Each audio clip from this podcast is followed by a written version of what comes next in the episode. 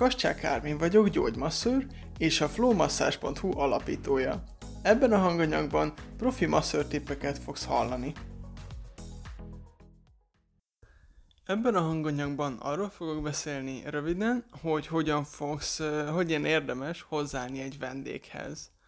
Aminap volt egy, egy, egy ismerősöm ráért, akire már, akinek régen felajánlottam egy ingyenes masszást, és hát azért tudjuk, hogy az ingyenes masszázsok általában nincsenek megbecsülve annyira, de hát ez a pszichológia, ez az emberi természet, ez nem gond, szóval én szívesen megtartom ezt a masszást ennek a régi ismerősömnek. Viszont, amikor megbeszéltük az időpontot, akkor ő azt mondta, hogy majd, majd léci írjak neki egy emlékeztetőt arról, hogy, hogy a... Hogy, hogy a masszázs időpontról, szóval, hogy én szóljak neki, hogy legyen egy emlékeztető, hogy nehogy ő elfelejtse a masszázs időpontot. És igazából ez egy fontos dolog, hogy ennek mennyire dőlsz be, vagy mennyire rendeled magad alá egy vendégnek. Hiszen így, hogy most nem fizet érte, így alapvetően a masszázs kevesebbet ér a számára. Viszont fontos, hogy ez az egész, ez neki jó, és nem nekem egy lehetőség, szóval kizárt, hogy én értesítsem őt az ő időpontjáról, ha csak nincs erre persze egy automatizmus.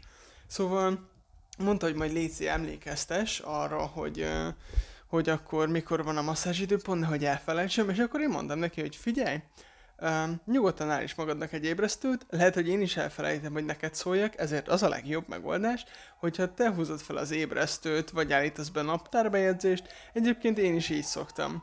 És akkor még válaszolt, hogy ó, de hát a, a, ugye a profik úgy csinálják, hogy szólnak az ügyfeleknek, de az a helyzet, hogy nem, pláne, hogy most egy ingyenes masszázsról van szó, de hogy én nem gondolom, hogy nekem kell szólnom, ugye, egy ingyenes masszázs miatt egy régi ismerősömnek, hogy figyelj, ne felejtsd el az időpontot. Szóval megmondtam neki, hogy ő állítson egy ébresztőt, és nem mentem bele abba a játékba, hogy majd én fogok szólni neki. Ez az egész nagyon fontos, és mélyebbre nyúl vissza, mint ez a történés.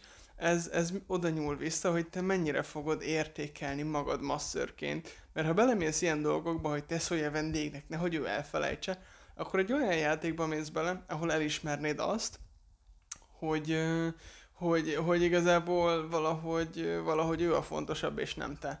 Pedig itt alapvetően mind a kettőtök számára ez egy nagyszerű lehetőség, de a vendégnek mindig egy kicsit jobban. Ez az, ami téged hosszú távon támogat, és így érdemes majd gondolkoznod. Ami igazából itt történt, azt pedig úgy hívom, hogy keretezés. A vendég megpróbált egy olyan keretbe beletenni téged, mint masszőr, ami számára kényelmes. És itt ugye mindig meg kell nézni, hogy számodra kényelmes az, hogyha a vendégeid, az ügyfeleid elvárják tőled, hogy, hogy akkor jelezd nekik, hogy ne felejtsék el a masszázs időpontot. Vagy hosszú távon, hogyha belegondolsz, hogy mondjuk egy év múlva hol tartasz, akkor neked belefér el az, hogy te, te így, így figyelmet fordíts arra, hogy a vendégeid még el is jöjjenek a masszázs időpontra, és ne felejtsék el. Én igazából elvárom a vendégeimtől, hiszen ez nekik egy nagyszerű lehetőség, elvárom tőlük, hogy jelenjenek meg, hogyha le akarják mondani, akkor mondják le időben, vagy ha nem tudják lemondani, akkor ki kell fizetniük a masszázs alkalmat. És nem vagyok hajlandó azt a felelősséget magamra vállalni, hogy a vendég esetlegesen elfelejti az időpontját, mert én éppen nem szóltam neki. Ez abszolút az ő dolga, és fontos, hogy ezt már a legelső alkalommal, a legelső vendégnél is a helyére tegyük. Örülök, hogy végighallgattad, remélem tetszett ez a hanganyag. Ha még több ilyen értékes anyagot szeretnél, látogass el a YouTube csatornámra, vagy nézd meg a honlapomat a double-u double-u double-u pont flow masszás pont hu oldalon.